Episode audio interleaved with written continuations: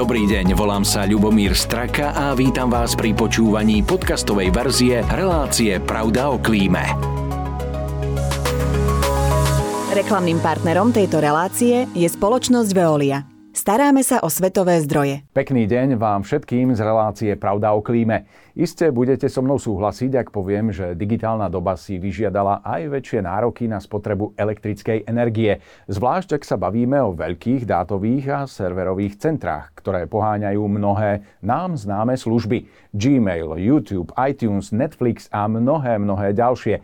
A do toho sa hlási aj umelá inteligencia, ktorá spotrebuje elektriny ešte viac a ovplyvní ovplyvní túto spotrebu a veru nebude to nárast len o nejaké drobné percentá.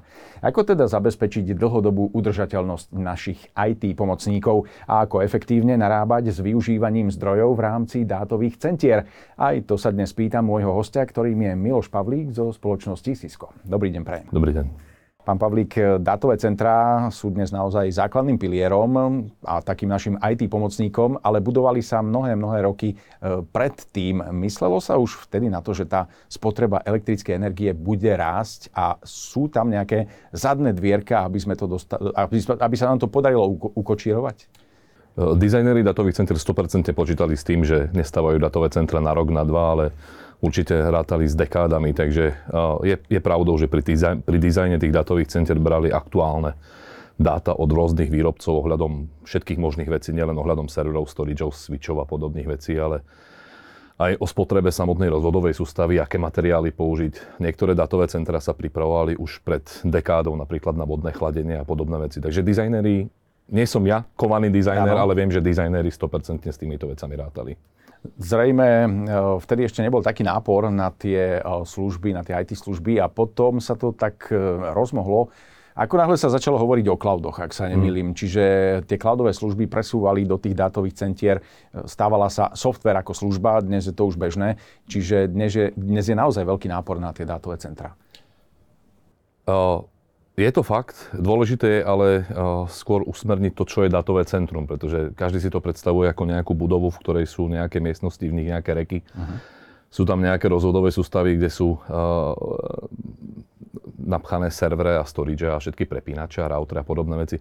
Dneska je to troška ináč, pretože vznikajú nové pojmy, sú edgeové datové centra, čiže datové centra, ktoré vznikajú bližšie pri užívateľoch, pretože sa tam generujú tie dáta majú byť čo najbližšie k tým užívateľom kvôli rýchlosti, rýchlostu spracovania a podobných vecí kde práve hraje rolu aj to eh, AI, alebo umelá inteligencia, nejaký Áno. machine learning a podobné veci.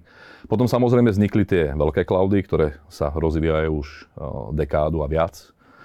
A ostávajú samozrejme korové datové centra pre zákazníkov, či hostované, alebo priamo v majetku toho konkrétneho zákazníka. Takže záleží. Ak to ľuďom približíme a rozmeníme na drobné, tak e, to dátové centrum musí mať istú konektivitu, nielen teda internetovú, mm-hmm. duálnu, to znamená, že minimálne ak by sa jedno spojenie prerušilo. A toto mm-hmm. isté platí aj pri energetických e, napájaniach, mm-hmm. okrem toho, že to teda vyústi ešte do nejakých generátorov, keby sme stratili úplnú elektrickú energiu, ale kde a ako sa spotrebováva tá energia v dátových centrách?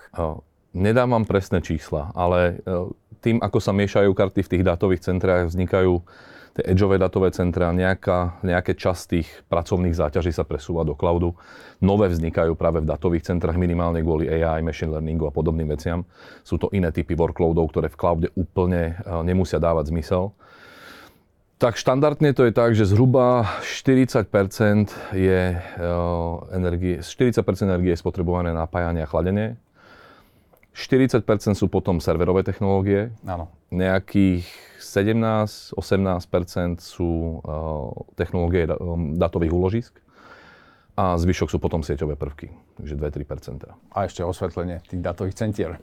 To Minimálne. Ja si myslím, že ako uh, ak by sme to brali, tak čo spotrebováva samotné datové centrum, tak eh, napájanie a chladenie je, eh, a môžeme do tohto zahrnúť osvetlenie, ale pri dnešných technológiách, letkách a podobných veciach si myslím, že to je absolútne ako minimálna zložka. Pozrieme sa aj na to eh, chladenie, samozrejme to je dôležité, ale ak zostaneme pri tých skrinkách, ktoré sú uložené, mhm. to znamená pri serveroch, tak tam Um, neplatí to, čo platilo pred rokmi. To znamená, že išli sme aj tým smerom minimalizácie, uh, že sa zmenšujú tie procesory, dostávajú sa na tú plochu čoraz uh, väčší výpočtový výkon, ale zároveň sú aj efektívnejšie. Je, je taká jednotka, ktorá sa uh, dá porovnávať medzi servermi na výpočet tohto spotreby elektrickej energie, ale kam nás to posunulo za tie roky? Sú efektívnejšie tie procesory a počítalo sa aj s tým, že, že budeme si môcť dovoliť uložiť viac serverov, keďže budú efektívnejšie ich procesory? Hmm. To je veľmi dobrá otázka. E, nemyslím si, že pred desiatimi rokmi mali ľudia odpoveď na to, čo sa deje dnes. Tak Murov zákon bol nejaký Presne daný? tak, presne tak. Každopádne, čo sa týka, ak by sme brali čisto procesory, e, reálne e, nové procesory spotrebujú viac. Aha. Každopádne ich výkon per jadro, integrácia množstva e, tých jadier v rámci jedného procesora, potom jeden soket, dva sokety, štyri sokety, 8 soketov, množstvo pamäte, ktoré je možné obsadiť do jedného serveru. Vlastne hovorí o tom, že síce mám väčšiu spotrebu per procesor, čo sa udáva v tom TDP, ale nepotrebujem ich toľko. Ale nepotrebujem ich toľko. Čiže generačne by som povedal, že ak by som si zobral generáciu procesorov, ktorá bola predposledná a s poslednou, tak je tam kľudne ten pomer 1 k 3, 1 k 4 v rámci tej integrácie. Čiže Spotrebuje to viac, na druhej strane toho potrebujem menej. A ešte tým, ako sa to znova rozrasta do tých edge, cloud a korových datových center, tak sa ten výkon a tá spotreba ešte rozkladá. Áno. No, to máme len procesory. Hovorili sme, tie pamäte tiež sú o niečo efektívnejšie, rýchlejšie. 100%. A e, nezabúdajme na e, dátové úložiska, kedy sa bavíme teda už o rýchlych, moderných SSD diskoch. Mm-hmm. Na rozdiel od magnetických, kde bolo treba točiť tie mm-hmm. magnetické platne.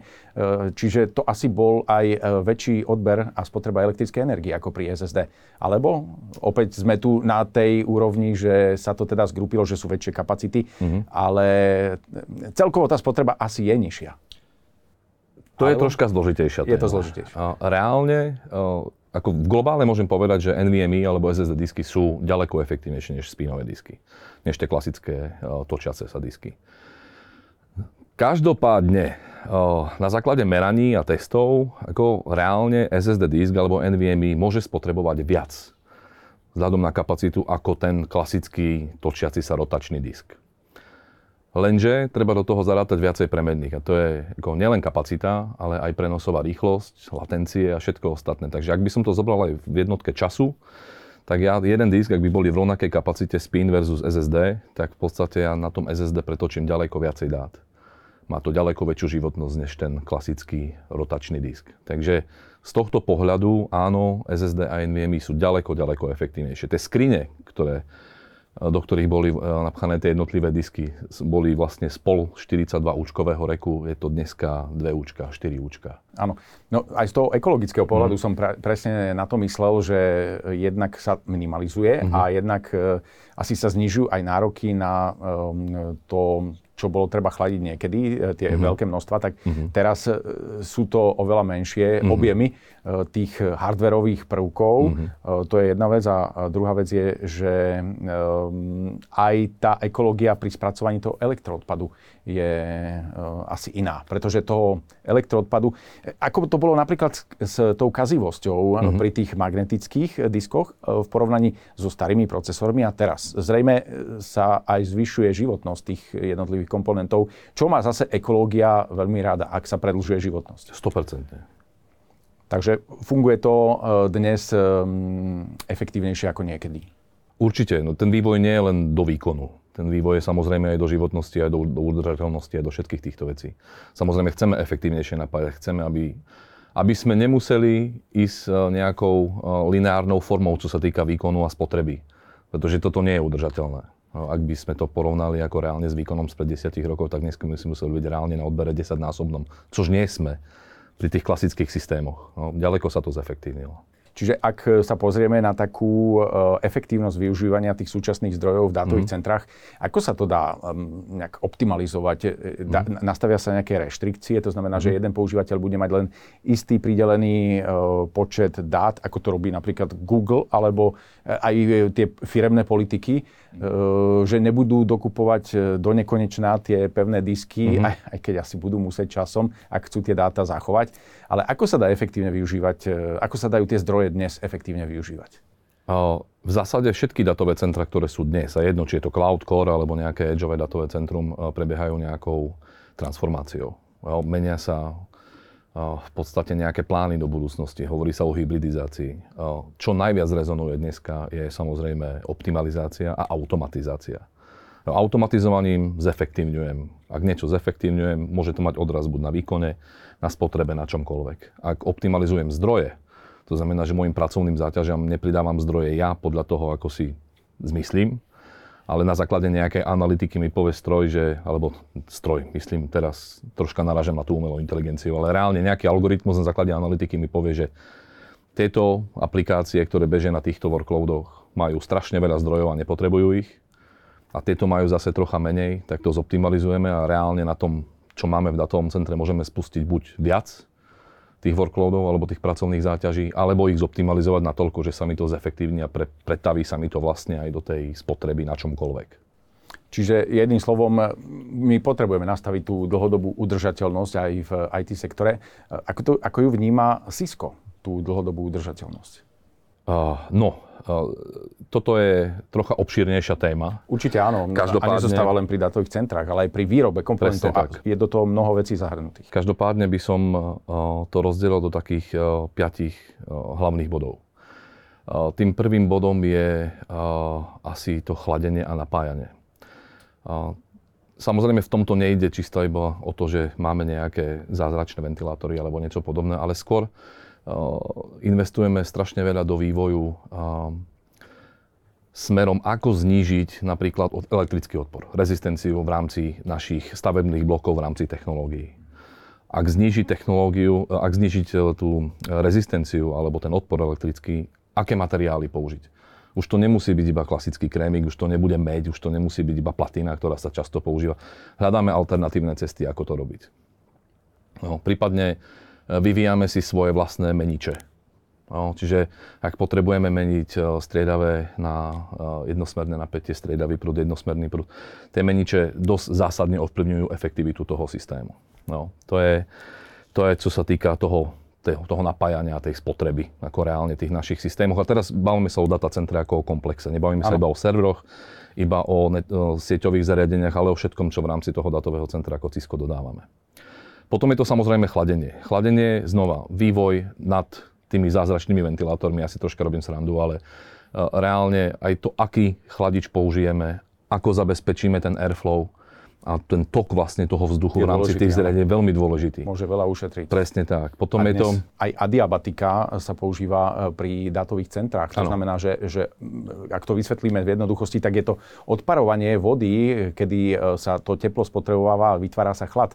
Čo mm-hmm. je teda celkom um, zelené riešenie na chladenie, oproti tomu, aby sme generovali pomocou klimatizácie. Je to tak. Na druhej strane uh, vzduch má svoje fyzikálne limity. Áno takže okrem toho, čo ste hovorili práve teraz, takisto hľadáme nejaké alternatívne spôsoby toho chladenia. Takže to chladivo je jedným z nich, pretože bavíme sa o veľkej škále. Tie datové centra nie sú malé budovy. A, takže je veľmi, je to by som povedal, že use case by use case, podľa toho, ako to datové centrum je postavené. Takže smerujeme to na chladenie vzduchov, zlepšujeme tok, hľadáme spôsob, ako to zefektívniť čo najviac vzduchom. Implementujeme chladenie kvapalinou znova hľadáme ďalšie tie, tie chladiva, podobné ako sú v teplných čerpadlách alebo v, v tých klimatizáciách a podobných veciach. Takže uh, investujeme do všetkých strán, pretože jedno riešenie nemusí dobre pre každého. Áno. No, takže menšie datové centra, možno, že stačí vzduch. Ak stačí vzduch, ako efektívne to tlačiť vzduchom. Teplá studená ulička, klasika, ktorá dneska sa používa. Takže uh, tam investujeme do, do rôznych tých sfér. No a potom je tu vaša tá druhá parketa a to je to, že vy ste uh, nielen integrátor tých riešení, mm. ale vy ste aj výrobca tých jednotlivých komponentov. Čiže aký je tam pohľad Ciska na dlhodobú udržateľnosť? Spomínali ste už nejakú náhradu materiálov, asi tie materiály nie sú úplne že nevyčerpateľné mm. na celej Guli, čiže musíme si ustrážiť, aby sme dokázali aj ísť dopredu, aj vyrábať materiály, prípadne už riešite aj nejaké syntetické náhrady, ktoré by sme dokázali vyvinúť? V tom svete silikonu je to trocha problém. Ako úplne náhrada silikonu dneska nie je. Ako, ak sa nebavíme o nejakom molybdenide alebo o nejakých iných prvkov na báze uhlíku, ktoré ako nie sú mainstream, tak v týchto sférach ako nie je úplne veľa možností, ako riešiť náhradné veci. Ale sú to spojené nádoby. Samozrejme hľadáme alternatívne materiály minimálne z pohľadu vodivosti. No, takže uh, nemusí to byť iba meď, platina, môže to byť iné materiály, nejaké zľatiny, ktoré sú proste tzv. superkonduktor alebo supravodič a podobné veci. A supravodič asi úplne nie, ale niečo, čo má ďaleko ano, lepšiu presne. vodivosť. Tieto veci sa implementujú potom do tých technológií a z toho potom vznikajú ako nové palety funkcionality tých technológií. Takže jednak hovoril som o chladení a o, o napájaní. Ďalšie veci sú vlastne konvergovanie vstupno-výstupných operácií, zjednodušovanie toho prostredia, aby človek potreboval menej boxov a podobné veci. No, takže materiály, ak by som povedal áno, snažíme sa hľadať nové. O čo sa snažíme viac, je používať tých raw materiálov menej. Áno, no. že snažíte sa to optimalizovať a v rámci toho e, dlhodobo udržateľného e, prístupu a princípu... Modularizujeme. Modularizujeme. Je to správne slovo. Áno. Poďme ešte na takú oblasť a to je veľmi zaujímavá oblasť, e, ktorá nám žerie aj nervy, ale aj elektrickú energiu a to je kyberzločin. Mm-hmm. V podstate je to, je to dnes, e, každý hacker sa bez e, toho počítača nezaobíde a každý počítač, jasné, ak sa spájajú ešte do sietí, potrebujú elektrickú energiu. Čiže ako to vy vidíte, dokonca niektoré organizované skupiny sa presúvajú z toho bežného drogového prostredia mm-hmm. do kyberzločinu, pretože je to pre nich jednoduchšie, ťažšie mm-hmm. odhaliteľné, ale kým tam pestovali niečo v prírode, tak tu e, začínajú žrať elektrickú energiu a je to asi horšie pre tú našu klímu. Ako, ako to vnímate, že aj takéto odvetvie čiernej ekonomiky mm-hmm. nám bude ukrajovať z tej elektrickej energie? Nie som si úplne istý dopadom na klímu, ale e, som si úplne istý dopadom na biznis. To áno. To... A, a, na, a na bezpečnosť dát, ako nielen firemných, ale našich súkromných dát. Takže o, tam je ten zásah obrovský. Ako ak by ste sa spýtali môj, môj názor, ja by som ich odpovedal do elektriky. Ako to by bolo úplne jednoduché. A na druhej Musíte strane, ich najprv odhaliť. A častokrát tak. sú zašití vo firmách a v takých, ktorí sú tak. oficiálni odberatelia elektrickej energie. O, ako nie je nejaká iná možnosť, než sa proti tomu účinne brániť aj to vyžaduje elektrickú energiu. Keď Presne chceme tak. byť o krok dopredu, musíme mať výkonnejšie stroje.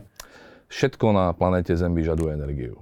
Ano. Každá akcia, každá reakcia bude vyžadovať energiu. Ale e, nebrániť sa proti kyberútokom, ktorí, a tí kyberzločinci evidentne úplne neriešia klímu, sú boh vie kde, možno, že nie sú ani v našich e, zemepisných šírkach, sú niekde, kde sa tieto veci absolútne ako neriešia. Nikto nevie dokonca ani odhaliť nejaký zvýšený odber alebo niečo. Ano. Že zistí, že tam je nejaké klopko nejakého kyberzločinu alebo kyberterorizmu. Takže toto je veľmi zložitá otázka. Skôr by som sa orientoval na to, že potrebujeme zefektívniť tú obranu proti tým kyberútokom.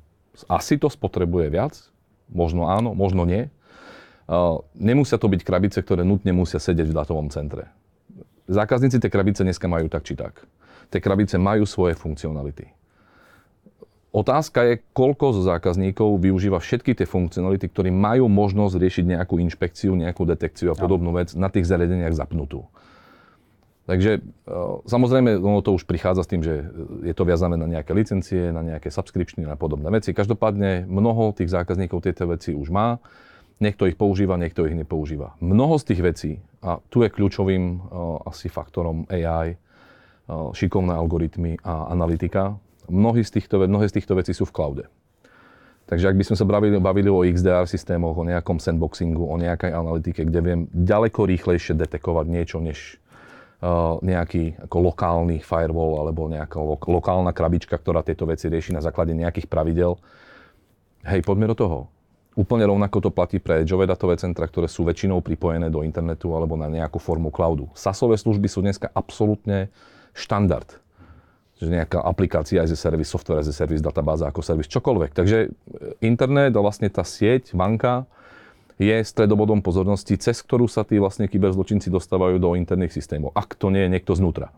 Áno. To sa tiež nedá úplne ako vylúčiť. Riešením je asi aj to, že, že v tom datovom centre e, a serverovom centre budeme trošku regulovať tú elektrickú energiu uh-huh. a mhm. na strane druhej uh-huh. spravíme akési riešenie klient-server, kedy na strane tých firiem a používateľov budú naozaj len takí tí, tí tenkí klienti, ktorí majú minimálnu spotrebu elektrickej energie, pretože nemajú všetky komponenty. Mm-hmm. Je to hudba budúcnosti. Nehovorím, že je to hneď. Nakoniec aj istá skupina Slovákov už pracuje na tom, aby sa pomocou dokonca zero klienta, mm-hmm. to znamená, že počítač, ktorý nemá v sebe vôbec nič, len prístup do, do cloudu, ale mm-hmm. obhospodaruje monitor, myš, klávesnicu u toho používateľa, aby sa nasadili takéto riešenia a všetko bude regulované v cloude. Tieto riešenia sú nasadzované roky. Roky rokúce. Zero klient je otázka minimálne 10 rokov podľa mňa. E, e, každopádne je to presúvanie tej energie z jednej strany na druhú. Ak to nebude lokálne, tak to bude bežať v cloude, nabopnajú cloudy. Ak to bude bežať rozložené po celom svete cez rôzne typy prostredí, cez Edge, Core a cloudové datové centra, tak sa tá energia rozloží.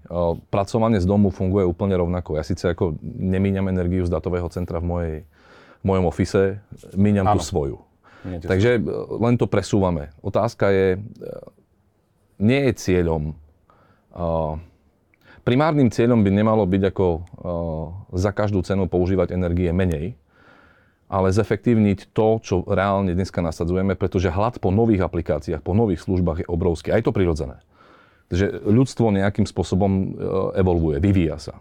Takže tie služby, aplikácie, čokoľvek, čo by sme zahrnuli pod slovičko služba, sa vyvíjajú a na to potrebujeme energiu, na to potrebujeme technológie. Takže to je podobné ako letka. LED žiarovky prišli, ako prvá myšlienka bola šetriť. E, realita je, že svietime viac, len za menej a ďaleko efektívnejšie. Áno. No a toto isté príde aj tam a presne ako ste povedali, aj efektívne tú energiu by sme mali využívať. Mm-hmm. To znamená, že strážiť si všetky veci a či ich naozaj e, skutočne potrebujeme, či to plýtvanie energiou nie je mm-hmm. aj v tom IT sektore. Ale to už sú e, asi otázky na nejakých energetických auditorov a tí sa musia tým zaoberať. V každom prípade ja vám veľmi pekne ďakujem za to, že ste prijali moje pozvanie, že sme túto tému tak rozvinuli. Verím, že sme neoslovili tou témou len načencov e, technológií, ale že jej aspoň z časti rozumeli aj bežní ľudia. E, verím, že sa k téme ešte vrátime a ešte raz e, ďakujem veľmi pekne a želám pekný zvyšok dňa. Ďakujem pekne za pozvanie. Rovnako ďakujem za pozornosť aj vám a teším sa na vás pri ďalšej časti z cyklu Pravda o klíme. Pekný zvyšok dňa aj vám. Reklamným partnerom tejto relácie je Veolia Energia Slovensko.